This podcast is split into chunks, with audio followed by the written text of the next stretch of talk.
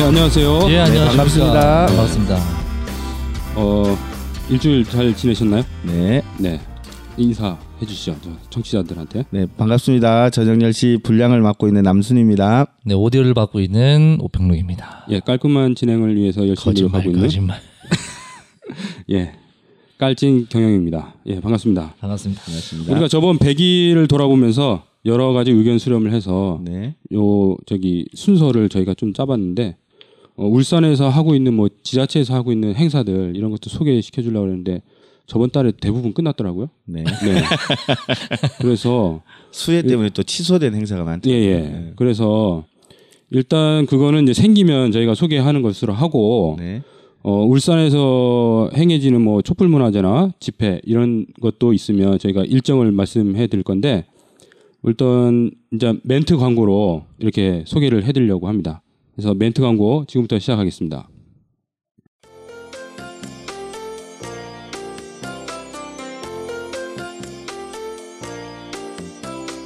가자 민중 총궐기로 이제 울산에서 민중 총궐기 전에 울산에서 민중 총궐기가 이루어지고요. 10월 29일 네, 토요일이고요. 16시 어, 오후 4시에 태화강역 광장에서 어, 진행됩니다. 그리고 어, 다음 달 11월 12일 네, 토요일이고요. 오후 4시에 서울시청광장에서 민중 총궐기가 어, 진행될 예정입니다. 다음은 공연 소식입니다. 마당극단 결에서 2016년 정기 공연이 있다고 하네요. 아, 창작 마당극 소선아 소선아 상처와 아픔을 가진 두 여자 이야기를 다뤘다고 하고요. 소극장 품에서 성남동에 있는 소극장 품에서 11월 29일 공연이 쉬는 날을 제외하고 11월 26일부터 12월 4일까지 하루 한 차례 내지는 또는 두 차례 공연을 진행을 한다고 합니다. 현장 구매는 12,000원, 사전 예매는 만원, 단체 할인은 8,000원, 학생 할인은 5,000원이라고 합니다. 문의는 052-286-3855, 052-286-3855 또는 010-2066-1833, 010-2066-1833.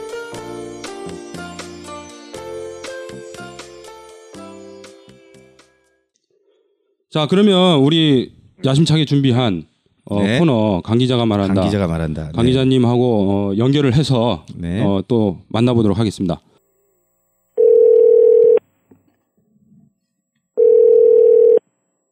안녕하세요, 강 기자님. 안녕하세요. 예, 안녕하세요. 강호석입니다. 반갑습니다. 네, 네, 안녕하세요. 그 처음 나가시고 나서 주변에 뭐 예. 반응이 있었습니까? 아, 제가 녹음 듣고 나서 어 이게 이렇게 어- 힘들고 어려운 거구나 싶어가지고 아무도 네. 아무한테도 얘기 안 했습니다. 아, 저희가 그러면 일단은 키핑하는 상태로. 네. 저희가 그러면 어, 예? 광고를 좀 해야 되겠네요. 민플러스 그 홈페이지 자유 게시판 없나? 아, 네. 예, 그 언론사에는 자유 게시판은 없다. 네. 댓글은 있어요.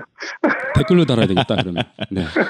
자 그러면 요번 주에 네. 그 소개시켜줄 기사는 어떤 겁니까? 예, 이번에 지금 뭐 한참 이렇게 투쟁이 진행되고 있는데 10일부터 했으니까 지금 이제 18일째 파업을 하고 있는 화물연대 파업 관련한 소식을 이야기 해 보겠습니다. 네. 우선 내용부터 얘기해 주시죠. 예, 그 화물연대가 파업을 하면서 도로 위에 세월호다 라는 말과 함께 우리는 세월호의 선장이 될 수 없다라고 하는 게 화물연대 어, 조합원들 그러니까 화물차 운전자들의 이야기입니다. 맨 뜬금없이 이제 또 세월호 이야기냐 뭐 이렇게 나올 수 있는데 그 내용 들어보면 왜 그렇게 얘기하는지 좀 이해가 돼요. 어, 1년에 화물차 관련해서 고속도로에서 사망자 수가 1232명이에요. 어, 네, 이. 수치는 어. 지난 2013년도에 정부에 발표한 건데요. 그러니까 2004년부터 2013년까지 10년 동안 화물차 관련해서 이제 사고, 사망사고, 고, 속도로의 사망사고가 12,316명이었던 거예요. 그래서 뭐 이걸 10년이니까 나누면 어 1,232명이 된다는 얘기죠. 와, 하루에 한세 명거리 고속도로 사고로 그러죠, 그러죠, 사망자가. 나는 거네요. 사망자. 그러니까 네. 이렇게 많이 심각하다. 나는 이유가 있나요? 어, 가장 큰 이유는, 사망하는 가장 큰 이유는 뭐, 이게, 이게 전체 고속도로 사망자 수 38배에 해당하는데, 가장 큰 이유는 어, 과적이랍니다. 과적이 음. 전체 이유 중에 40% 정도를 차지하고 그 다음에 졸음 운전 그리고 뭐 야간 운행 뭐 이런 정도가 이제 그 이유의 순서로 이렇게 나와 있습니다. 그 과적이나 뭐 음. 졸음 운전이 이유가 있을 건데. 그렇죠. 근데 네. 이게 그 보면 사실 이제 그 숫자상으로만 보면 그러니까 과적 그러면 단속 잘 하고 야간에 운행하지 못하게 하고 이렇게 하면 실제로 이제 인원으로 치면 한 600명 정도를 50% 정도에 해당하니까 600명 정도 사람을 살릴 수 있다 이런 뭐 그렇죠. 수학적으로 보면 나오는데 네네. 근데 이 문제는 그러면 이제 뭐 간단한 거잖아요. 600명을 살리려면 과적 단속하고 야간 운행하지 않게 하면 될 텐데 왜 안 하는 걸까 이런 거죠. 음. 네. 그래서 이제 그 이유를 이제 찾다가 좀 깜짝 놀랐는데요. 이게 왜냐하면 이게 파업 시일부터 파업을 시작했잖아요. 예, 그렇죠. 노동자들이 파업을 시작하면서 파업의 조건이 뭐였냐면 파업의 요구 사항이 뭐였냐면 정부라 정부에게 과적 단속을 강화해 달라 이렇게 요구를 한 거예요. 어. 어. 반면에 정부 그러니까 강호인 국토부 장관이요. 저하고는 아무 인연이 없습니다. 강호인 국토부 장관이 그냥 강 씨입니까? 아 그냥 강 씨고 호국자까지 똑같네요. 아무튼 그 국토부 장관이 그 의왕 ICT에 찾아가서 무슨 얘기를 했냐면 과적 기준을 완화하겠다. 만약 파업을 하면 과적 기준을 완화하겠다 이렇게 발표를 한 거예요. 왜 그랬을까? 이게 뭔가 이상하- 뭔가 이상하잖아요. 그러니까 예. 우리 일반적으로 생각해 보면 우리 이제 화물차 운전하는 사람 운전자들은 어떻게든 물건을 많이 실어가지고 이 돈을 많이 벌려고 하고 그래서 몰래 몰래 숨어서 막 하게 되고 음. 정부는 어쨌든 과적을 단속하기 위해서 막 이렇게 할 텐데 이게 양상이 바뀌어 있는 거잖아요. 그렇죠. 반대로 돼 있는 거예요. 네. 예. 그러니까 이 이유는 이유는 보니까 이 화물 운송은 세 개 시스템이 움직여집니다. 하나는 이제 화주 그러니까 화물의 주인인 거죠. 음. 가 그렇죠. 있고 그리고 또 화물 업체, 운송 업체 그러니까 운송사가 있는 거고 그리고 화물차 운전자가 있는데 이 중에서 과적을 하면 할수록 이익이 많이 생기는 사람은 운송 업체예요. 운송사. 그렇겠죠. 한 대라도 더 줄일 수 있으니까. 그렇죠. 그렇죠. 예. 그러니까 화주한테 뭐 예를 들어서 뭐 저기 대관령에서 뭐 대추 뭐 100톤을 네. 울산 역전시장까지 갖다 주자 뭐 이걸 뭐 천만 원에 한다 이렇게 되면 그 운송사로서는 이제 뭐 5톤짜리에다가 한 20톤씩 실어가지고 옮기면 자기한테 이익이니까. 그렇죠. 만약에 이렇게 음. 사- 오다가 사고가 나면 사고의 책임은 운전자가 지는 거예요. 음. 벌금도 그렇나요? 그러니까 그러니까 운송사 운송업체는 가만 앉아서 돈을 그냥 많이 시키면 실으면 과정만 하면 돈을 버는 거죠. 음. 근데 화물 운전자는 그래서 이제 뭐 매번 실을 때마다 아, 이게 안 된다 너무 많다 이거 사고 난다 뭐 이렇게 얘기하고 운송업체 빨리 실어 실어 더 많이 실어 더 많이 실어 이렇게 요구- 요구를 하는 거예요. 이게 결국 이제 거기서 누가 누구의 말을 듣게 되냐면 아무래도 운송사가 그 갑이니까 결국 이렇게 많이 시게 되는 거죠. 이런 현상들이 이제 계속 일어나게 되니까 이 과적 단속이 안 되고 과적이 이제 근절이 안 되고 있는 거죠. 음. 어 근데 이제 이게 여기까지 들어보면 좀 운송사는 그렇다고 치자고요. 그렇죠. 운송사야 뭐 돈 많이 벌고 그런 뭐 잘한 짓은 아니지만 그렇다 치더라도 정부는 왜 단속 안 하냐 이런 거예요. 정부 단속 안 하냐면 단속을 합니다. 단속을 하는데 중요한 건 이게 단속 대- 그 하는 정부에 단속하는 사람 단- 데가 두 군데 있는데요. 네. 하나 국토해양부가 국토교통부가 단속을 하고 경찰이 단속을 해요. 국토교통부가 하는 단속은 도로법에 의해서 단속을 시작하는데요. 네. 도로법이라는 건 뭐냐면 이제 도로가 손상되거나 훼손되는 걸 막기 위해서 만드는 법이에요. 음. 그래서 이, 이것대로라면 그 도로의 한 축, 그러니까 이 한 축당 10톤까지 이제 제한하고 있는 거예요. 한 축이라는 건 바퀴가 두 개를 말하는 거죠. 아, 바퀴 두 바퀴 개에 두한 개가 축이다. 예. 할수 한 축이, 어, 어.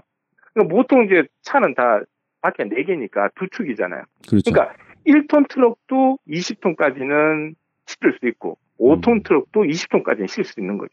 아, 그렇군요. 어, 그러니까 사실 이제 단속이 아무런 의미가 없어요. 아 그럼 과적을 해도 법적으로 문제가 없다는 결론이 나오는 그렇죠, 거예요? 그렇죠. 도로법상으로는 아무 문제가 없는 거예요. 또 5톤 트럭이 네. 20톤까지 실어도 아무 문제가 없는 거죠. 바퀴 4개니까. 적재량의 4배 정도까지는 문제가 없다는 거죠, 그렇죠, 그렇죠. 저는 법적으로는. 상관없습니다. 뭐 1톤 트럭 같은 아. 경우는 뭐 20배죠. 그럼 경찰은 어떻게 단속을 합니까? 어, 무슨 차요? 경찰.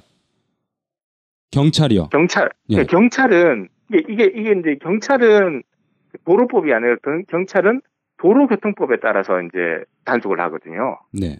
도로교통법은 어떻게 되냐면 1톤 트럭은 1톤만, 5톤 트럭은 5톤만, 음. 20톤 출애라는 20톤만 싣게 돼 있는 거예요.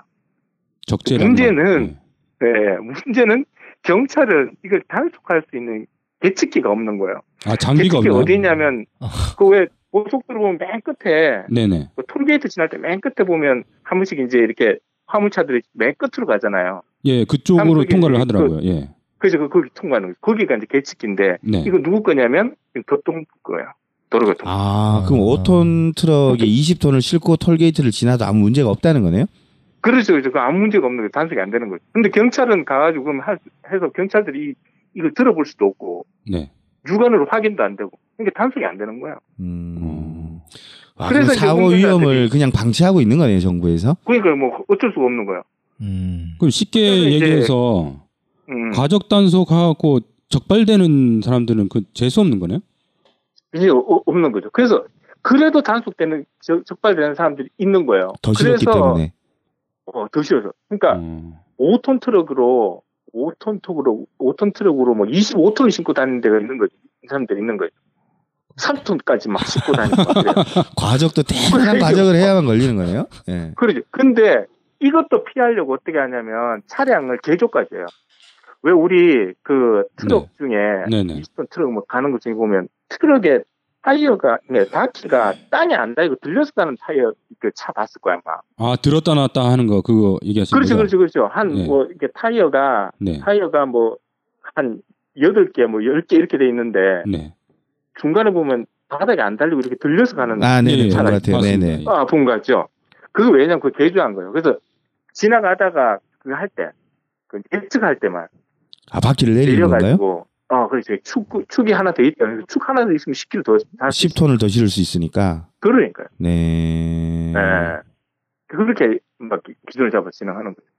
그 이제 화물연대가 이제 파업을 하면서 화물차 운전자들이 요구한 건 뭐냐면 그러지 말고 도로교통법에 따라서 그 기준대로 그러니까 도로법을 을 도로교통법대로 그러니까 1톤 1톤만 5톤 5톤만 20톤 20톤만 실을 수 있도록 하는 걸 정하고 이걸 어디서 단속하냐면 그 도로교통부 그 국토교통부가 이걸 단속하자 이렇게 요청을 한 거예요. 음. 음.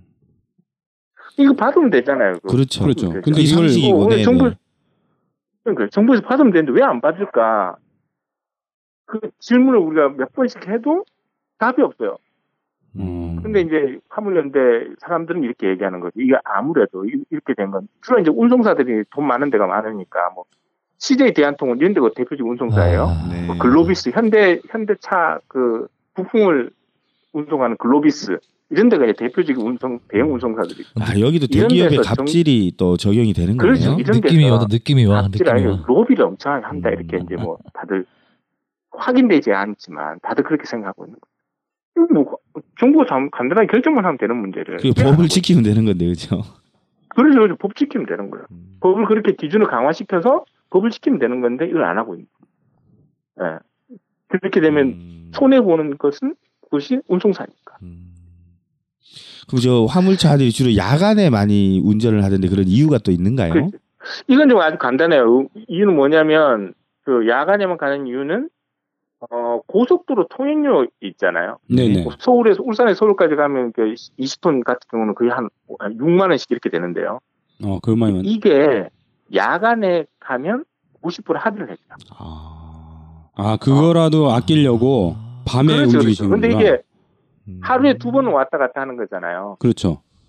어, 어. 그렇기 때문에 실제로는 하루에 하루에 거의 한 10만 원 정도가 절약되는 거예요. 와. 그래서 이제 어, 이 피곤한데도 불구하고 밤에 이제 움직일 수밖에 없다. 그러다 예, 예. 사고가 많이 난다. 이게 이제 위험하다는 사실을 모두가 알았어요. 그래서 지난번 대선 때 박근혜 대통령이 후보 시절에요. 네네. 그 주야간 동일하게 50% 할인해주겠다라고 하는 공약을 제출해요. 이걸 이제 공약도 냈을 뿐만 아니라 전체 한 40만 명 되는 화물차 운전자들에게 일제히 문자를 보냈어요. 어. 이 문자 가지고 있는 사람들 엄청나게 많아요. 다 모든 네. 거의 대부분 다 갖고 있는데 문자를 보내요. 50% 할인 주야간 동일하게 적용하겠다. 워낙 공약을 안 지키는 분이라서. 예, 네. 그 아직 아직 안 지켜주고 있어요. 네. 이번에 파업하면서 주요 조건도 또한 이게 또 포함돼. 동일하게 50% 적용하라. 음, 그러니까 사실 심각하다는 걸 알았기 때문에 그런 공약을 했지 않겠어요? 지키면 되는 거죠. 그렇죠. 약속을 예. 지키면 많은 것들이 해결이 될 텐데 그리고 어, 여태까지 그런 모습이 잘 보여지지 않아서 안타까움이 음, 더하네요. 네. 그러니까 지금 지금 이 이제 화물 노동자들의 이 투쟁은 단순히 그뭐 몇 가지 조건을 해결하기 위한 것도 있지만 이게 온전히 이제 정부에게 모든 조건과 내용들이 방향이 투쟁의 방향에 맞춰져 있는 그, 그 이유 때문에 더 이제 심각한 건 이제 과로 때문인데 얼마 전에도 사고 막 나고 했었잖아요. 네네. 이게 다 이제 과로 때문에 근데 야간 운행하고 하면 과로 때문에 그런 건데 과로가 생길 수밖에 없는 이유가 있어요. 이 사람들이 일을 진짜 이 죽기 직전 상황까지 일을 할 수밖에 없는 거야. 왜냐하면 보통 20톤 트레라 그러니까 우리가 이제 우리가 일반적으로 화물 트럭 이러면 이제 대형 화물 트럭 하면 20톤 트레라인데요. 이게 보통 가격이 한 2억 정도 돼요. 우와. 근데 이 2억 정도 되는 돈을 자기 돈 주고 사는 사람 없잖아요. 다 대출 내서 사요. 그렇죠. 그래서 실제로 한 달에 한 300만 원 정도를 계속 이제 상환해요. 이자와 이제 그 대출한 거예요. 이렇게 막 진행하다 하- 하다 보면 이게 이제 실제로 이제 자기 손 떨어지는 돈은 대단히 적은 거죠. 음. 보통 이게 한 7년, 8년 되면 교체까지 해야 되니까 사실 2억 되려면 한 뭐 한 5전 정도 해야 예, 2억 정도 벌 수 있으니까. 그러고 나면 2년 있다 다시 갚아야 되고. 음. 이런 악순환이 계속되고 있는 거예요. 여기에 국가 정부는 이번에 뭐 1조 7천억 원에 해당하는 뭐 유- 유가 보조금을 주고 있는데 왜 파업을 하냐 뭐 소리 하는데 실제로는 이게 이제 유가 보조금을 주는 게 이 사람들 그러니까 운전자들 손에 안 들어줘요. 음. 그걸 빼고 이렇게 주는 거죠? 예. 그렇죠. 단가 계산할 거 아니에요. 운송사하고 네네. 단가 계산할 때 구청에서 그러니까 유가 보조금 어디서 받냐면 구청에 가서 받아요. 어, 운행하고 오면. 어. 구청 가서 받는데, 그러니까 구청에 가면 너가 유가 보조금 받지 않냐. 이 받을 거니까 이 돈을 빼고 계약을 하는 거죠. 단가 계산할 때. 음. 그러니까 실제로는 그 돈이 그러면 누구한테로 가게 되는 거냐면 운송사에 간 거예요. 그러니까요. 7천억, 7천억 원이. 네, 오늘 그이 사람, 음. 얘기를 이렇게 쭉 들어보니까 어, 저희가 네. 알지 못했던 화물 음. 노동자들의 어려움들을 이제 있을 건데 어, 그럼요. 여기서 이제 어, 마무리할 시간이 된 것 같아요. 그 어, 그래요. 예, 마무리로 음. 간단하게 요약 정리를 좀 해주시죠. 예, 그래서 이게 이제 그 화물 운전자들이 실제로는 그 어, 세월호의 선장이 될 수 없다라고 했던 이야기가 좀 더 안전하게 일하고 싶고 그리고 번호판을 문제나 뭐 등등 해가지고 이제 운송사들에게 모든 이익이 집중되고 있는 이 구조를 바꾸기 위한 정부의 항의이자 이것이 국민들의 안전을 위한 것이다. 음. 라고 하는 거죠. 그래서 생명과 안전을 위한 파업이다 라고 하는 게 이번 어, 화물연대 파업의 핵심적인 내용입니다. 당연히 이제 국민들은 이런 파업, 국민들의 생명과 안전을 위, 지키기 위한 파업에 박수를 보내야 되는 것. 이게 국민들이 현재 우리가 해야 될 어, 임무이자 이 화물연대 파업을 바라보는 국민들의 올바른 태도다 이렇게 볼 수 있겠습니다. 음. 네. 많은 분들이 저희 조영열 씨 들으면 화물 노동자분들이 어렵게 일하는 것을 느낄 수 있을 것 같습니다. 네, 예, 오늘도 수고하셨고요. 예, 네. 어, 수고하셨고 예. 다음에도 좋은 내용 부탁드리겠습니다. 알겠습니다. 다음에 또 뵙겠습니다. 네, 수고하셨습니다. 감사합니다. 예, 고맙습니다. 예, 지금까지 현장 언론 민플러스의 강호석 기자가 말하는 강 기자가 말한다 였습니다. 식사 시간을 제외하곤 화장실 갈 때도 전화로 허락을 받아야 했어요. 고객들, 동료들 앞에서 매니저가 함부로 막말하던 시절. 생각만 해도 끔찍하죠. 노동조합 없이 어떻게 지냈나 몰라요. 노동조합이 생기니까 이제 매니저도 함부로 못해요. 노동조합이 없으면 우리는 기댈 곳이 없어요. 삶을 지키는 최선의 선택. 노동조합 가입. 민주노총이 도와드립니다. 1577-2260. 오늘 그 17회에서는 지난 10월 5일 날 그 울산을 태풍 차바가 확 쓸고 갔어요. 그래서 오늘 그, 그 태풍 차바 피해로 인해서 재난 지역을 선, 어, 선포를 했는데 어, 울산에서 보면 북구, 중구 그리고 울주군 세 군데가 엄청난 피해를 얻었는데 중구만 제외하고 어, 재난 지역이 선포됐습니다. 이 문제를 가지고 울산광역시 중구의회 어, 천병태 의원님을 모시고 오늘 얘기하는 시간을 갖도록 하겠습니다. 박수로 모시죠. 반갑습니다. 반갑습니다. 네, 직접 본인 소개를 한번 예. 네. 인사를 좀 해주시죠. 저희 청취자들한테. 예, 오늘 예, 초대받은 예, 중고의 천병태 의원입니다. 반갑습니다. 반갑습니다. 저희 감사합니다. 지역구 의원님이십니다. 감사합니다. 이렇게 저희 동네 의원님. 유치한 것까지 자리를 해주셔서 너무 불러주셔서 영광입니다. 네. 제가 생각하기로는 그 팟캐스트 중에서 울산의 지방의원이 출연하는 건 처음이 아닐까 이렇게 생각이 듭니다. 네. 저희가 또 울산에서 하는 게 유일해서 예, 김영란법에 안 걸리는 조건에 술 한잔 사겠습니다. 네. 감사합니다. 그러면 다들 3만 원 내에서 29,900원. 예, 자 그러면 차바 엄청난 피해를 울산에 주고 호련이 나타나서 호련이 훅 떠났어요. 와 진짜 한 3시간은 그렇지 집중호우가 어, 그냥. 네. 울산이 정말 전쟁터와 같고 사람들이 긴장하고 공포심이 엄청났던 것 같아요. 이게 보면 어, 울산이 지진 나고 태풍 피해 그리고 화학공단 폭파 사고까지 있- 일어났잖아요. 이게 제 주변에 있는 사람들은 삼재다. 그래서 고사를 지내야 된다. 이런 얘기까지 하더라고요. 예. 네. 날 삼재면 그나마 좀 다행인데 네. 들 삼재일 수도 있어서 그 태풍 피해 나고 의원님께서 저기 지역에 이렇게 네. 가보셨을 텐데 예, 예. 상황이 어떻던가요? 아우 한마디로 말하면 쑥대밭입니다. 네.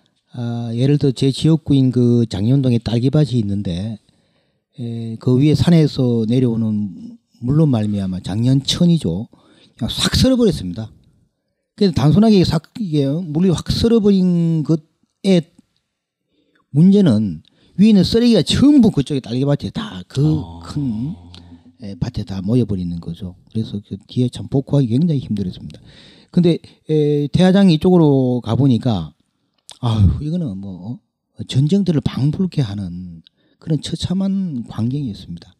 뭐 더 이상 어떻게 말로 표현을 못할 정도. 태화시장, 우정시장은 듣기로는 새로 이제 지어야 된다 뭐 이런 얘기까지 나오더라고요. 음. 리모델링을 뭐 새로 해야 된다 뭐 네. 이렇게 예.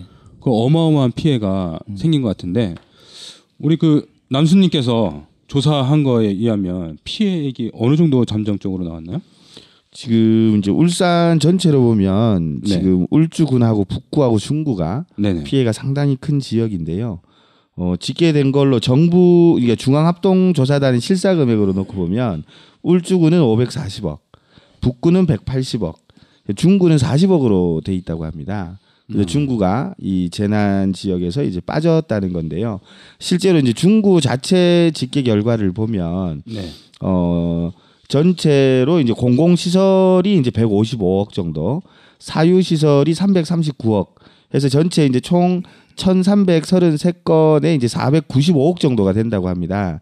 근데 여기서 어 이제 정부 차원에서 집계할 때 들어가지 않는 것들을 빼버리고 나면 40억 정도가 된다는 거죠. 그래서 실제 피해는 엄청남에도 불구하고 어 정부의 집계 방식에 따르면 이제 굉장히 피해액이 낮아지는 좀 상식적으로 이해하기 힘든 집계 기준으로 되어 있는 것 같아요. 그렇다면 이렇게 원래 피해액이 한 500억 정도 되고 정부에 신청할 수 있는 건 40억 정도밖에 안 그러니까 10% 정도 10%도 안 되는 것 같은데 음, 예. 이런 원인이 뭡니까? 아 이게 이제 특별 재난 지역 선포에 네. 기준 요건에 드는 항목이 있습니다. 음. 그 항목에 법에 이제 정해져 예, 예, 예. 법에 정해진 항목에 보면 예를 들어 동산, 동산이 예를 들어 뭐, 뭐 어? 어, 토지, 집. 집. 외에는 다 동산이잖아요. 예, 예. 옷이라든가 그렇죠. 상가에 있는 물건이라든가 어? 다 동산이잖아요, 그죠? 네네. 이런 거는 집계에 포함이 안 됩니다. 그래서 태화시장, 오정시장 일대가 전부 침수되었음에도 불구하고 특별 재난 지역 선포 요건 항목에는 포함이 안 되는 거죠. 음. 예, 그리고 예를 들어서 어, 동천강 그 어, 태화강 주변에 많은 시설이 있잖아요, 공공시설. 그렇죠. 예, 그런 것도 다 포함이 안 됩니다. 그리고 이런 거 저런 거다 빼버리고 나면은 결국은 어? 예를 들어 공공시설, 도로, 네. 뭐 어? 에, 병영 성과 같은 이거 유적지 네. 예, 이런 거 외에는 포함이 안 되니까 그것을 짓게 하니까 40억이다. 그래서 에, 중구는 특별재난지역 선포 요건인 75억에 미달하여 특별재난지역에 포함되지 않는다. 이렇게 돼버린 거죠. 저도 이렇게 이야기를 듣다 보니 태화 시장에 금은방이 있는데 예, 예. 금은방에 있는 귀금속이 다 쓸려 내려갔다 하더라고요. 네. 그래서 많이 피해 본 곳은 매장 한 군데 7억 피해를 봤는데 음. 아까 말씀하셨던 것처럼 동산이니까 아, 보상받을 그러니까. 상황이 하나도 없는. 혹시 또 태화 시장 쪽에 또는 이게 재난 중에 더 큰 피해 금액이 있는 상황도 있는가요? 어, 최고 9억 8천만을 우와. 피해를 본 적이 있고요. 상가 상가가 그렇다는 거죠. 예, 예. 약국 같은 경우는 7억. 예. 아, 비싼 약들이 많으니까. 예, 예, 예. 예, 그리고 식육점 같은 경우도 뭐 매덕 이런 게 있고 아.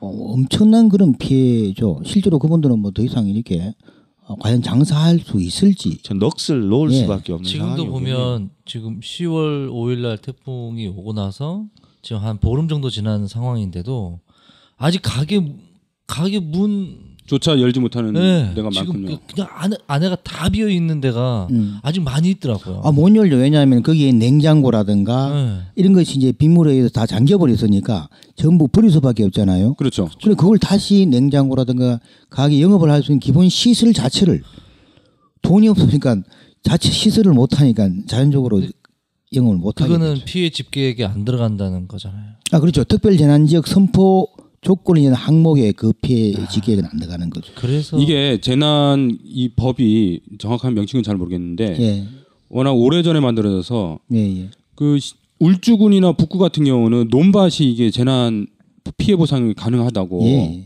예. 그런 건 이제 들어가는데 아, 이거 이거 어쨌든 논밭도 그 개인 거잖아요. 그렇죠. 그런데 이런 이제 도시 지역 같은 경우는 상가는 전혀 이제 안 된다고 이렇게 음. 얘기를 하면 그래서 이제 그걸 쭉 빼니까 10분의 1도 안 된다. 그렇죠, 그렇죠. 예. 그럼 이게 뭐 네. 다른 방법이 없는 겁니까? 아 그러니까 결론적으로 얘기를 하면 법을 고쳐야 되는데 네. 예, 문제는 이제 특별 재난 지역 선포 요건에는 이 중국 같은 건 75억. 얼마 전에 경주도 그 지진으로 특별 재난 지역이 선포됐잖아요. 그게 또 예. 75억입니다. 아. 피해액이 75억이 넘어야만이 특별 재난 지역으로 선포가 되는 거죠. 근데 요거는 예, 재난및 안전관리 기본법 69조 1항의 1호고 3호에는 그 밖에 네. 그 밖에 에, 특별하게 에, 이거 재난이 있는 지역은 선포할 수 있다 이렇게 또 돼 있습니다. 음. 예, 이게 돼 있음에도 불구하고 예를 들어서 이번에 방금 어, 말씀하셨다시피 이 우리 울산은 어, 조, 조선호 불황으로 인해서 상당히 상당히 이게, 이게 경기가 안 좋잖아요. 구조조정도 많고 그죠? 네. 네. 네. 예, 그리고 두 번째는 9.12 지진에 의해서 이미 한번 어? 많은 재산 피해를 입었잖아요. 또 그 불안하잖아요. 네. 그리고 이번에 태풍 어, 차바로 연이은 피해를 입었잖아요. 충분한 예? 재난및 안전관리기본법 시행령 어, 1항 3호에 의해서 피해액소 관계없이 선포를 충분히 할 수 있었다는 겁니다. 그런데 이를 빼버리는 거죠. 예. 음. 그럼에도 불구하고 어 실질적으로 이제 여기 중구에 방문을 했어요. 예. 기획재정부 차관이 예, 왔는데 이제 구청장도 사진 보니까 예, 막 멱살도 잡는 것 같고 삿대질도 하고 막 예, 예. 그런 것 같더라고요. 음, 음. 근데 어 전혀 이제 고려가 안 되는 거잖아요. 지금은 이제 거의 마무리가 된 거죠. 제가. 사, 예, 사실상 중구는 특별재난 지역에 제외됐습니다. 그러면 이제 지금 아까 얘기 의원님이 얘기하신 것처럼 지역의 이제 어, 경제도 이제 워낙 안 좋고 그렇죠. 태화 시장, 이제 우정 시장, 이제 전통 시장들이 어, 마트에 좀 밀려서 장사가 안 됨에도 불구하고 피해를 엄청나게 봤단 말이에요. 그렇죠. 예. 어, 지- 그런 것 때문에 이제 어, 사람들이 분노가 이제 어, 치어오르는 것 같아요. 어, 말 못하죠. 오늘 400여 명이 네, 400여 명이 그 LH 앞에 네, 예, 대하루에서 LH까지 행진하고 네. 거기서 또 행진해 와서 오늘 LH LH에 가서 항의한 장면을 보면은 그 분노의 아니 거기에 달했죠. 음, 어, 오늘 했으니까 내일 이제 언론 보도가 나겠네요. 예. 그렇다면 그 한번 이 얘기를 좀 해봤으면 좋겠는데 그 피해를 그쪽 지역이 제가 이제 울산에 와서 산 지가 한 20년 정도 되는데 태화 그 시장 주변에 침수 피해가 그렇게 심하게 난 건 처음이에요, 그죠? 어, 처음이었죠. 예. 그렇게 원인이 뭐 생긴 이유가 있나요? 아, 이거 구조적인 문제입니다. 네, 자, 한번 보십시오. 왜 구조적인 문제냐면은 위에 그 혁신 도시가 조성이 돼 있잖아요. 그죠? 네, 네. 여기에 이게 숲과 나무가 많았는데 빗물을 흡수하잖아요. 쑥과나무는 숲 나무 흙이. 그렇죠. 근데 흡수를 못 하잖아요. 그걸 대체하기 위해서 저류조를 만들었단 말이에요. 근데 그 저류조 용량이 적은 거예요. 그리고 뿐만 아니라 제 기능을 제대로 못 했는 거죠. 그러면서 유곡천을 따라서 태화시장 쪽으로 다 몰리잖아요. 이, 이 빗물이. 그 위에서 아래쪽으로 쫙 몰리는데 우리 여기에 배수관을 타고 빗물이 내려오잖아요. 배수 배수관이 가는 거예요. 아 이제 야, 그러니까 이제 네, 지, 지름이 좁다는 예, 지름이 거죠. 좁죠. 지름이 좁은 배수관에서 물이 어? 내려오는데 마지막에 합류하는 지점이 대하시장 인근이란 말이에요. 거기가 좀 움푹 파였잖아요. 예, 여기가 이제 제일 저지대죠. 네. 여기에 물이 급속도로 모이는데 중요한 거는 이 물이 나가지를 못하는 거죠. 왜? 태화강으로 빠지지 못해. 예, 이 배수관이 작기 작기 때문에 음. 나가지를 못하는 거죠. 그러니까 여기가 강물처럼 이거 완전 무슨 이거 아프리카 후진국도 아니고 7, 80년대 이거 뭐 도시 심수 현상이 일어나 버리는 거죠. 구조적인 문제죠. 저도 이제 어, 사진 그때 이제 뭐 SNS에서 음. 사진 올라오는 거 보고 깜짝 놀랐습니다. 네. 그 이제 울산에 다른 데도 아니고 이제 어, 태화 시장에서 이제 침수 피해가 났다는 거 보고 거기가 그렇게 물이 모이는 곳인가 이런 생각 들더라고요. 근데 이제 생각해 보니까 이제 의원님 얘기하신 것처럼 예전에 이제 어, 숲으로 음. 그냥 흙으로 있을 때는 음. 자연 침하가 되는 예. 어, 물이 있을 거고 그리고 이제 기본적으로 그때 당시만 해도 이제 어, 지금 이제 어, 이 하수관 이거는 이제 어, 받아들일 수 있었던 거잖아요. 그 자연 침하하는 거 하고 그렇죠. 그때는 어느 정도 받아 받아들일 수 산에서 있었죠. 이제 막아줄 수 있어요. 네. 그 일단 제가 이거 자료를 보니까 10월 5일 당일에 어, 시간당 최고로 139mm가 오고 1 강수량 266mm라는 폭우가 쏟아졌다고 하는데요. 이게 일단 울산에서 기상 관측 이후로 하루에 제일 많이 내린 날이라고 하더라고요. 실제로 이제 비가 많이 온 이걸 천재로 봐야 되느냐, 아니면 이것을 대비할 수 있었음에도 대비하지 못한 인재로 봐야 되느냐. 이제 이런 의견들 중에 아까 이제 태화시장이 침수된 것도 이제 인재다.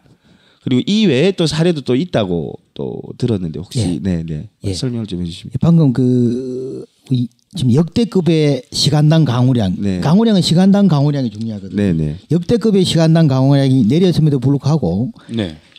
울산의 상습 침수 지역에 침수가 한 하나도 전혀 없는 데가 있습니다. 한번 보십시오. 이거 저기 예. 우리 녹음하는 곳에 예, 예. 거의 비 조금만 오면 예, 옛날에 삼도 치- 침수 지역이 예, 예. 있는데 성남 배수장 있잖아요, 그죠? 전혀 침수가 없었습니다. 어, 저도 깜짝 놀랐습니다. 다른데 물폭탄을 맞았는데 예, 제- 여기는 침수 될 줄 알았거든요. 그렇죠. 제 지역은 산전 배수장도 전혀 침수가 없었고 서운 배수장 침수가 없었습니다. 네. 자, 그런데 한번 보십시오. 그런데 대하시장에 침수가 있잖아요. 네, 그렇죠. 어. 저는 이게 배수장 배수 용량이 어느 정도 되는 거 한 개만 있었더라도 저 정도의 침수는 막을 수 있었다. 즉 음, 어? 이게 전제지변이 아니고 인재가 훨씬 더 큰 주요 원인이었다라는 것을 증명할 수 있잖아요. 그래서 오늘 그 태화시장 그 상인분들이 음. 모여서 이제 LH에 이제 항의를 한 거군요. 그렇죠. 그 항의하면서 이제 주로 이제 요구하는 거나 뭐 내용이 있었을 텐데 네. 잠시 소개를 좀 해주시죠. LH가 네. 이번에 태풍 차바 피해의 원인 제공자인이 여기서 분명히 자신의 잘못을 밝히고 그리고 향후의 대책을 뚜렷이 세워달라. 그리고 보상을 하라. 네. 네. 이게 바로 주민들의 요구사항이었습니다. 그럼 LH에서 반응은 어떻던가요? 향후에 그 오늘 그 어, 언론에서 보니까 향후에 네. 어, 전문가를 통해서 활용해보고 책임질 것은 책임지겠다. 이렇게 오늘은 여기까지 나왔는 걸로 알고 있습니다. 일단은 뭐 구체적으로 뭐 얘기가 된 거 아니고 없죠. 일단 사람들 많이 몰려왔으니까 예. 달랜다고. 하- 한번 좀 고민 좀 해볼게요. 이, 이런 거네요. 그죠? 예, 예.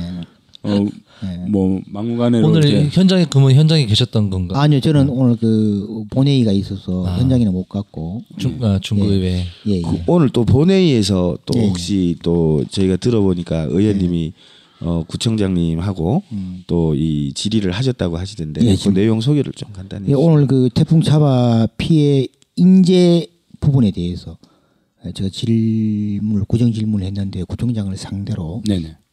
그동안 이제 LH와 관련돼서는 언론지상이나 또 다른 의원님들이 많이 말씀하셨기 때문에 예, 중구청이 분명한 인재에 대해서 제가 그 이번에 예, 구정 질문을 통해 지적을 했죠. 어, 첫째는 그 육관문 바로 이, 요 뒤에 있는 육관문이 있는데요. 예, 예. 정식 명칭은 옥성 나들문입니다. 그 육관문이 문이 안 닫혔어요. 아 여기 예, 예. 여기서 강변으로 통하는 강변으로 네, 통하는 예, 네, 바로, 네, 어, 예, 네, 네, 예. 터널처럼 돼 예, 있는 예, 예. 그 문이 안 닫혔기 때문에 이 인근이 침수가 됐단 말이에요. 예, 맞아요. 강물이. 역류해서 예, 이 강물이 역류했죠. 네. 그렇죠, 그렇죠. 정말 바로 그 육관문 바로 옆에 옥교 배수장이 있는데 앞에서 제가 말씀드렸잖아요. 중구의 울산의 모든 배수장이 제 기능을 다 했다는 거죠. 역대급 강우량을 다 막아냈다는 거죠. 그리고 학성동이 예, 예. 비 침수 안 된 거 보면 예. 그런 게 이제 필요하다 이, 런 그렇죠. 게딱 드러나는 거죠. 예.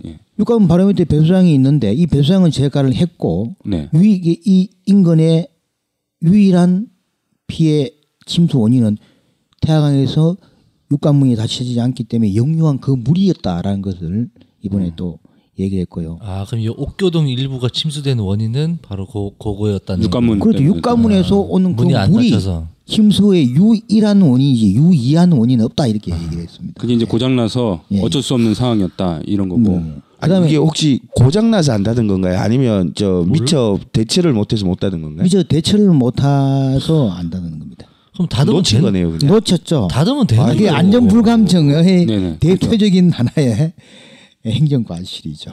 이번 아이고. 사고의 인재라고 하나 보는 것도 뭐냐면 그 기, 제가 이제 기사를 보니까 다른 지역에서는 태풍을 이렇게 온다고 이제 일기예보를 했잖아요. 그러니까 이제 지자체에서 어 재난 문자나 뭐 지자체에서 알아서 이제 방송도 하고 그런데 울산시나 이 울산에 있는 지자체 단 기초단체들은 거의 비가 찰랑찰랑할 때쯤에 이렇게 막 문자 보내서 차 어 이제 옮기라 뭐 이렇게 하고 가까운 뭐 경주만 봐도 이제 전날에 이렇게 방송을 했다고 하더라고요. 이제 여기 좀 태풍이 오니까 침수될 수 있으니 차를 치워달라. 뭐 이런 기본적인 안전 대책을 세웠, 세웠는데 이게 많이 늦었단 말이에요. 네. 그 원인이 뭔가요? 그만큼 이게 그 재난 안전 대책 본부라는 체계가 있는데 네.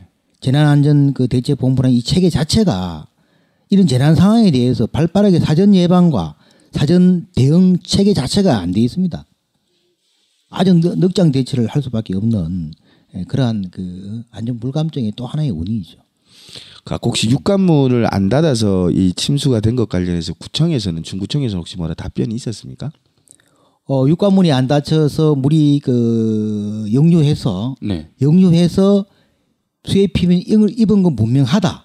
네. 그러나 그 외에 그 외에 다른 수해 피해 원인이 이, 이 일대에 이 옥교도 배수장 네, 네, 육관문 네. 일대 다른 피해 원인이 있는지는 조사해봐야 된다. 여기까지 지금. 아 책임을 회피하고 있는 거예요. 예예 예, 예, 예. 일단 예. 어쨌든 책임 회피 또는 물타기 지- 예, 네, 전략이죠. 느낌이 느낌이 옵니다. 느낌이 예, 예, 와. 예. 이제 주민분들은 사실상 지금 생활을 해야 되는데 보상을 받아서 뭔가 이렇게 좀 새롭게 시작을 해봐야 되는데 예. 그런 조사들은 엄청 오래 걸리잖아요. 그렇죠. 그런 게 이제 많이 답답할 것 같아요. 아유, 그래서 오늘 제가 구청장하고 이 부분에 대해서 굉장히 굉장한 질타를 했습니다. 육관문에서 물 들어왔으면은 어? 당연히 구청이 보상해야 되는데 그렇죠. 이거 외에는 그 도대체 다른 원인이 어디 어디 있느냐? 어? 그 이거 이거 명백한 잘못 아니냐? 당장 보상을 하시라. 이제 이렇게 굉장한 질타를 했죠. 어. 그러면 구청이나 그 시, 시청에서 네, 지금 이 상황에 대해서 어떤 대처를 하고 있나요? 됐죠? 네. 그러니까 이후에 뭐, 뭐 이제 공사를 해서 뭐 하수관을 넓힌다든가. 예, 예, 예. 그 울산시가 보면 국토교통부에 네. 울산시 종합 취소 계획 네. 취소 계획 수립을 위한 용역을 의뢰했어요. 그래서 25억을 가지고 울산 전체 물을 다스리는 취소 계획에 대해 용역을 하고 있, 있는 있고 그리고 어 중구청에서 일단 태화강이 지금 참 태화시장 쪽이 지금 시급하니까 네. 태화시장 쪽에 펌프 시설이라든가 아, 아니면 뭐 저류지, 저 어, 수유지 뭐 이런 것들을 지금 에, 빨리 좀 예산을 달라고 내년 예산을 달라고 이렇게 요청해 놓은 걸로 알고 있습니다. 요청해 놓은 걸로 알고 있습니다. 그때 앞으로 확인될지 안 될지 또 두고 아 봐야 돼요. 일단은 요청만 해 놓은 상태. 예, 예, 예. 근데 우정태화는 진짜 배수장 하나 빨리 만들어야 되겠어요. 내년에 그렇죠, 오기 예. 전에 내년에 또 이- 예, 이렇게 예. 비가 오면 아니, 근데 저희가 저도 울산에서 40년 가까이 살았는데 음. 비가 아무리 많이 와도 태화시장에 이렇게 물찬 건 저는 처음 봤거든요. 아, 그럼 그러니까 태화, 태화장에 물찰 때, 그렇죠. 그 물찰 물날림 날때 태화강 범람 근처도 안 갔어요. 그렇 아, 네. 그 이제 어쨌든 제가 좀 드리고 싶은 이야기는 원래 상습 침수 구역이 아닌데 그러니까. 이제 물이 모여서 이렇게 침수가 네. 됐던 걸 보면 이제 아까 혁신 도시를 비롯하여 이렇게 치수 관리를 제대로 하지 못했던 책임이 굉장히 큰 것 같은데 특히 네. 울산시는 이것과 관련해서 뭐 책임을 지거나 지금 저희가 보니까 울산에 지진 나고 지금 원전 그 다음에 저쪽이 노후 산단 쪽에서 지금 폭발 사고 며칠 전에 그리고 이번에 이제. 또 이제 수해 이런 거 관련해서 울산시 또한 저 안전 대책과 관련된 이제 울산 시민들의 이 불안감을 해소시켜주지 못하는 굉장히 좀 안타까운 상황이더라고요. 그래서 예전에 울산이 돈 잘 벌고 살기 좋은 도시다 했었는데 이제는 불안해서 이사 가고 싶은 다 떠나가게 네. 생겼어요 지금. 타지 사람들이 보면 또 울산이야 이런다 하더라고요. 네. 워낙 울산이 지금 피해를 많이 네. 입고 또 울산이야. 그래서 울산시 관련해서는 또 혹시 하실 말씀이 있으십니까? 아, 울산시 그 네. 태풍 피해에 대해서 아니요 그 대책이나 울산시가 보였던 예, 예, 예. 그 행정적인 이제 음. 대응 예, 예. 의 부실함 이런 거 예. 관련해서는 좀 말씀을 해주세요. 예. 울산시 행정적 부실함 부실함이란 거는 그 울산 그 배수관 있잖아요. 네. 빗물을 강으로 빼려면 배수관이 이게 예? 예, 비 오는 양의 예? 배수관이 견뎌줘야 되는데 네. 울산시 전체 배수관이 다 약합니다. 음. 예, 근본적인 이게 문제가 있는 거죠. 어, 이런 걸 지금 바꾸지 않으면은 안 되고요. 어, 그리고 이번에 태화강과 동천강 수위가 올라갔단 말이에요. 네. 무리한 하천 개발 성공 모델이라고 하는 태화강 어, 한번 보십시오. 거기 나무 심고 무리하게 나무 심고 무리하게 그 뭐야 놀이 시설 했잖아요. 그게 태화강 수위를 상승시켰잖아요. 음. 그게 또 하나의 수해 피해 원인이잖아요. 이- 이렇기 때문에 이런 것에 대해서 정말하자면은 이걸 근본적으로 울산시 정책을 안 바꿔내고는 예? 우리는 이 수해 피로 피해로부터 불안을 예? 우리는 해소할 수 없습니다.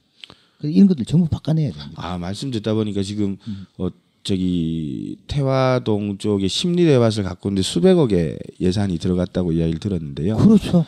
그러니까 이게 물 관리를 제때 못하면서 수백억의 예산이 들어간 그 조성돼 있던 공원 자체가 다 휩쓸려 나가버리는. 그렇죠. 아, 그 태아 아니 아니 범람할 수 있는 강에 공원이 무슨 말이 안 되잖아요, 그죠? 그렇죠. 최소한의 그- 시설만. 예, 네. 최소한의 자연적인 시설, 응? 자연적인. 근데 거기 한 가보시면 나무가 얼마나 많이 심겨 있습니까? 그렇죠. 예, 그게 다 수위 상승의 원인입니다. 이거는 제가 개인적으로 말씀드린 게 아니고 그러한 나무들, 그러한 시설들이 수위 상승의 원인이라는 것은 이거는 과학적으로 나와 있는 겁니다. 음. 물의 흐름을 방해하고 뭐 이런 건가요? 네. 수위가 상승하니까 역류하면 물이 많이 들어오잖아요. 이 역류됐잖아요, 육관문 그죠? 그렇죠. 그렇죠.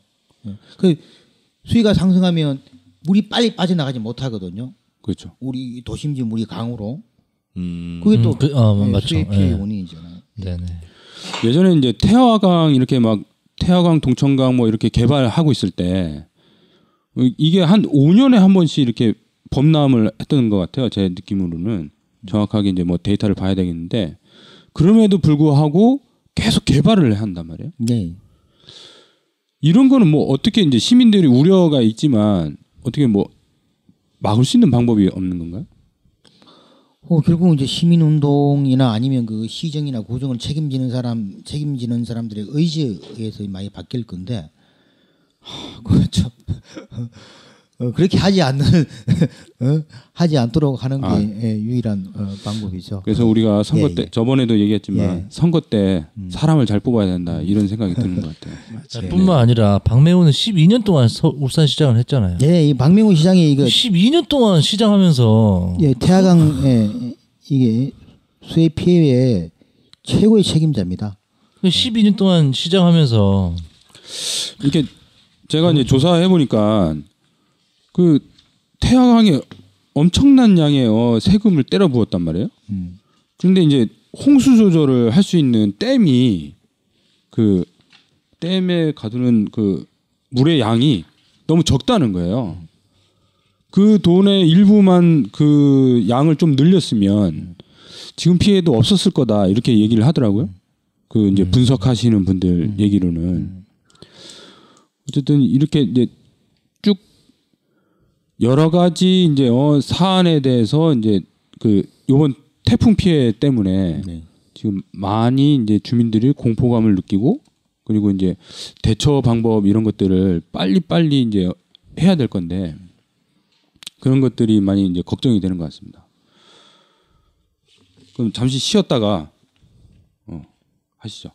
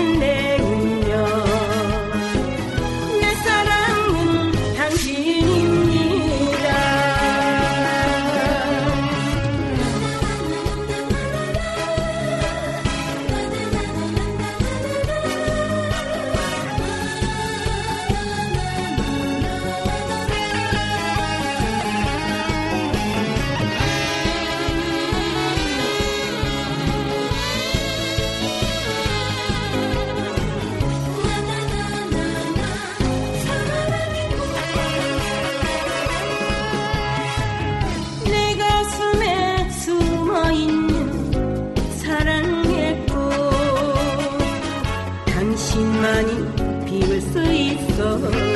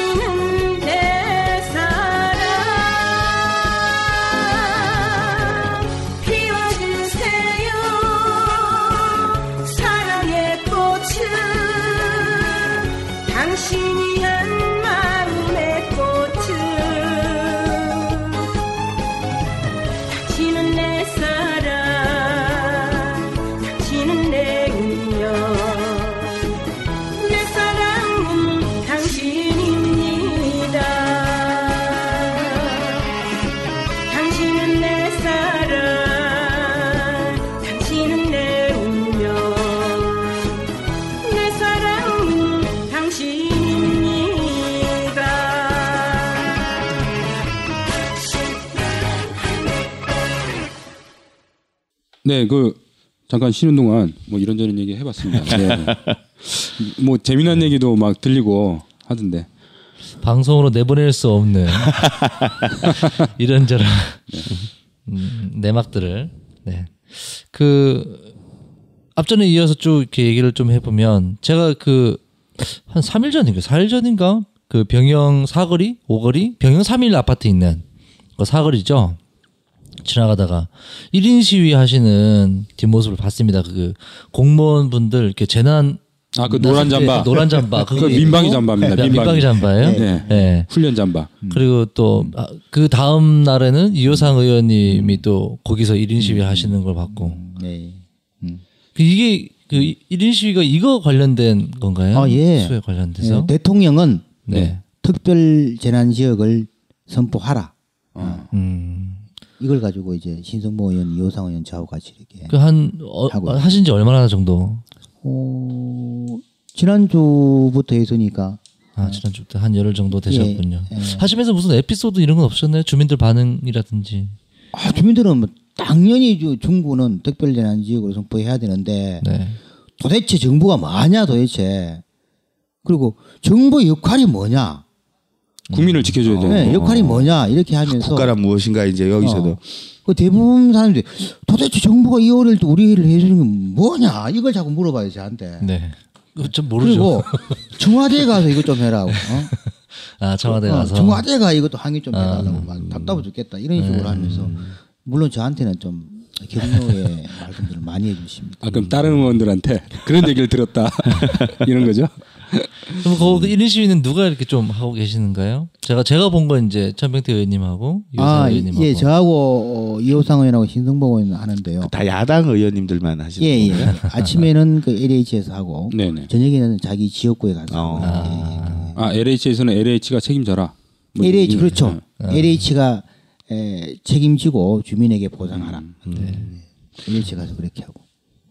어쨌든 그리고 또 이게 주민들의 반발이 특히 세- 태화시장 쪽에서는 저도 들어 지나가면서 들은 얘기는 뭐 오성 장군 똥별됐다 뭐 이런 말이 들리던데 뭐 오성 장군 오성 장군이면 뭐 똥별됐다 이런 말들이 있더라고요. 그래서 이게 네. 또뭐 무엇을 의미하는 얘기인지 울산에 한번 좀 울산은 울산의 군 출신이요. 어떤 얘기인지 아 근데 왜 비가 오는데 군 군인을 얘기하지? 그러게요. 어, 의미가 있는 말, 뼈가 있는 말인 것 같아서. 아, 예, 그런 얘기가 이제 에, 대화시장 그 회의하면서 네네. 거기서 도대체 정가변 의원이 뭐힘 좋다. 어. 오선 의원이다. 네. 아, 평소 때 이걸 오선 의원. 이렇게 네. 예, 정가변 의원이 이제 그렇게 부의장까지 했고 끝발 예. 있다 이런 건데. 예. 아 이분이 근데 마침 이렇게 어. 이 어려울 때 도대체 어? 네. 뭐 하냐 음. 어, 이런 게 의미에서 저런 아, 구호를 음. 피켓을 들고 집회할 때 나가자 예, 그렇게 아, 그런 얘기들이 나왔 그런 아, 얘기. 아, 그럼 얘기가 실제로 저희가 알기로 이제 태화시장하고 태화동 태화동 보수가 완전 세다 하더라고요. 뭐 세죠. 그래서 새누리당 지지율이 굉장히 높은 아. 곳일 건데 어. 어찌 보면 박근혜 대통령의 지지율과 또 정가비용 국회의원의 지지율이 굉장히 높았던 곳일 건데 그런 곳에서 벌써부터 이 민심 위반이 아까 청와대에 대한 서운함이나 음. 지역 국회의원에 대한 서운함이 이제 바로바로 음. 나타나고 있는가 봅니다. 예, 어, 아주 지금 아무튼 말씀드렸잖아요. 네. 그 정부가 우리 도대체 뭐냐 이 어릴 때 우리를 위해서 해주는 게 뭐냐 이런 것들이 분출되고 있다니까요. 그러니까 오늘 지금 응? 아무래도 주민들이 분노하는 게 태화시장도 그렇지만 저그 우리나라에서 으뜸가는 성주도 등을 이제 어, 배신감에 아, 느껴갖고 제가 김천도 갔다 김천도가 네. 생각하시면 등을 돌렸잖아요. 예, 이게 문제가 터지면 이제 평상시에 막 선거 나오고 이제 어, 벌써 이제 정가비 의원이 다섯 번째인지 저는 몰랐는데 어 다섯 번째 하면서 국회 부의장도 하고 막 새누리당에서 큰 자리도 하고 막 힘 있는 어 여당 의원 뭐 이런 얘기 이제 어 선거 때 나오잖아요. 그런데 정작 필요하고 우리 주민들이 어 필요로 할 때 보이지 않는다. 저도 이제 어, 이 기사를 여러 번 이제 찾아보면서 봤는데 사진을 찾아볼 수가 없더라고요. 음, 그런 데서 이제 어, 배신감이 확 오는 것 같습니다. 이런저런 얘기 많이 이제 들었습니다 오늘. 근데 네, 그 좋은 고급 정보들을 예. 많이 들었습니다. 근데 그 법도 그렇고 지금 정부에서 재난 지역 이 새누리당에서는 얼마 전에 그 중구를 뭐 준 재난 지역 뭐 이런 걸로 선포했다던데 사람들이 그것 때문에 또 분노가 많이 있나 봐요. 허탈하죠. 네. 예, 상실감, 허탈감이 많죠.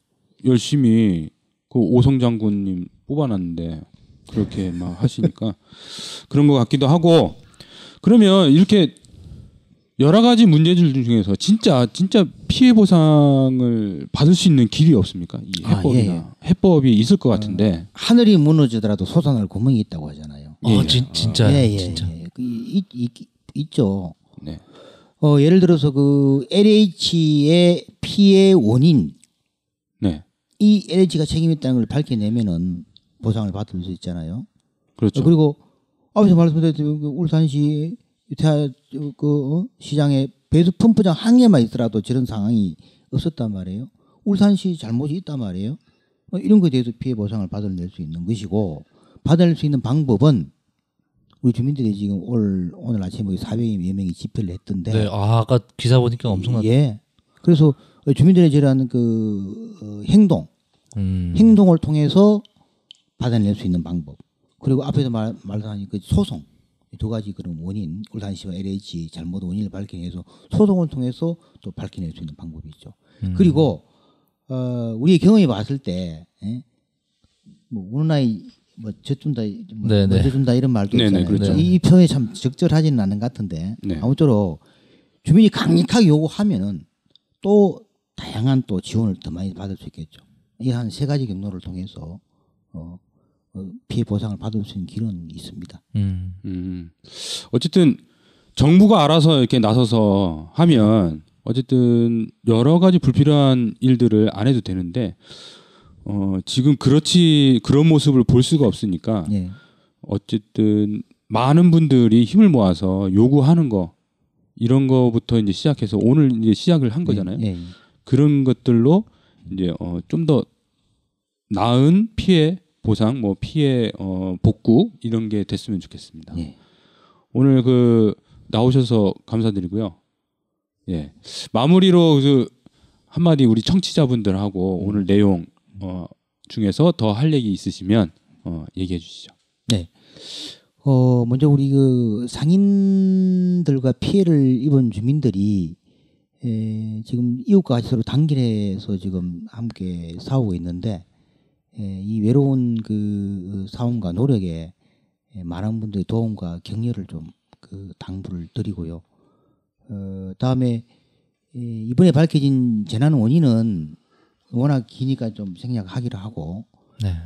향후에 향후에 그 울산 시나 중구청 또는 뭐 정부가 이 정말 정말 이 대책에 대해서 대책에 대해서 경제성보다도 안정성 중심의 예, 이러한 취소 정책, 예, 이러한 하수 배수 정책, 예, 이러한 하천 정책 이게 확고하게 수립이 돼야만이 정말 어, 적어도 빗물로부터는 어, 안전한 도시가 가능하지 않느냐 이렇게 생각을 합니다. 네. 저 우리 남수님 네, 그 의원님 말씀 들으면서 좀 많이 들게 됐던 것은 이번에 침수 피해는 물론 이 태풍 차바로 인한 폭우로 시작이 된 건 맞지만 자연재해보다는 좀 인재에 가깝다는 좀 이런 생각이 더 들게 되고 참 우리가 개발 중심 또 효율성 중심 어, 화려한 것만 쫓다가 가장 기본적인 걸 놓치면 결국 어떻게 되는가를 다시 한번 좀 확인할 수 있었던 계기였던 것 같습니다. 그리고 좀 저는 아까도 잠깐 말씀드렸지만 좀 또 울산이야 이런 이야기를 들을 때마다 좀 그 울산시와 또는 이제 각 그 군청 또는 이제 구청에서 실제 이제 우리 울산 시민들 또는 뭐 이제 구민 군민들의 자부심이 사라져가고 있다는 것을 많이 좀 느낄 수 있을 거라고 생각이 듭니다. 물론 중공업 동구는 또 많은 해고로 인해서 또 이제 도시가 어, 공동화되는 상황들이 생기고 그래서 실제로 잘 나가던 울산 부자 도시 울산의 모습이 이제는 재난의 도시 울산 또는 이 사람이 잘려나가는 울산으로 바뀌어가고 있는 어, 현 시대의 모습들이 너무나 좀 안타깝게 여겨지고요. 다시 좀 울산에 살아가는 시민으로서 자긍심을 좀 어, 찾아갈 수 있도록 이런 재난 대책들이 좀 제대로 세워졌으면 좋겠다는 생각입니다. 그리고 오늘 의원님 와주셔서 너무너무 감사드립니다. 의원님 와주셔서 다시 한번 너무나 감사드리고요. 예, 어, 감사합니다. 이렇게 늦지않은 것까지. 정말 정말- 루치한 것입니다. 정말 제 사무실 정말 루치하죠. 아이고 와 보니까 예, 왕국인데요. 어쨌든 그 저도 마무리로 한마디를 한다면 음, 어쨌든 뭐 중구는 특별 재난 지역에서 제외가 됐지만 그래도 의원님 말씀을 들으니까 그래도 희망은 좀 보이는 것 같습니다. 얼마 전에 김재동 연예인 김재동 씨가 성남시 특별 강연을 가서 이런 얘기를 했어요. 시장 잘 뽑으니까 아 싸움 하- 싸움 잘하는 싸움 할 줄 아는 시장 뽑아 놓으니까 시민들이 싸울 일이 없을 때 없지 않느냐 얼마나 편하지 않느냐 그렇듯이 근데 울산은 시장 구청장 잘못 뽑아놨기 때문에 우리 주민들이 힘을 합쳐서 정말 열심히 싸우지 않으면 어, 재난 지역 어, 뭐 보상이라든지 배상이라든지 등등등을 받을 수 있을 것 같다. 예. 때문에 어, 열심히 그 관심과 노력 그리고 우리 그 주민들의 단결 뭐 이런 투쟁 좀 잘 해 나가야 될 것 같습니다. 이걸 뭐 시장 잘 뽑아놨으면 시장님이 알아서 잘 했을 텐데 구청장님 잘 뽑았으면 구청장님이 자- 잘 알아서 잘 싸웠을 텐데 어, 하여튼 우리가 대신 어, 우리가 어, 싸워야 될 것 같은 그렇네요. 네. 어 오늘도 이제 어 저번에 이제 지진 얘기하면서도 많이 느꼈지만 재난 재해와 관련해서 우리 그 울산시나 지자체 그 공, 공무원들 많이 열심히 일하지만 정부 이제 정부나 그 지자체에서 어, 행동하는 것들이 재난 재해 때 시민들이 믿고 따를 수 있는 것이 없는 거라고 이렇게 느껴집니다. 워낙 이제 그때 이 재난 재해를 느끼면서 어, 이 공포감이 진짜 전국 어디에서보다 울산이 정말 높은 것 같습니다. 어쨌든 빠른 대책과 방식, 뭐 방법 이런 것들 찾아서 온 국민들 그리고 울산에 사는 시민들이 안전하게 살 수 있는 어, 지역이 됐으면 좋겠고요. 오늘 그 어, 울산광역시 중구의회 천병태 의원님 함께 해주셔서 고맙고요. 다음 기회에 또 좋은 자리 있으면 함께 했으면 좋겠습니다. 오늘 예. 수고하셨습니다. 네, 수고하셨습니다. 감사합니다. 예.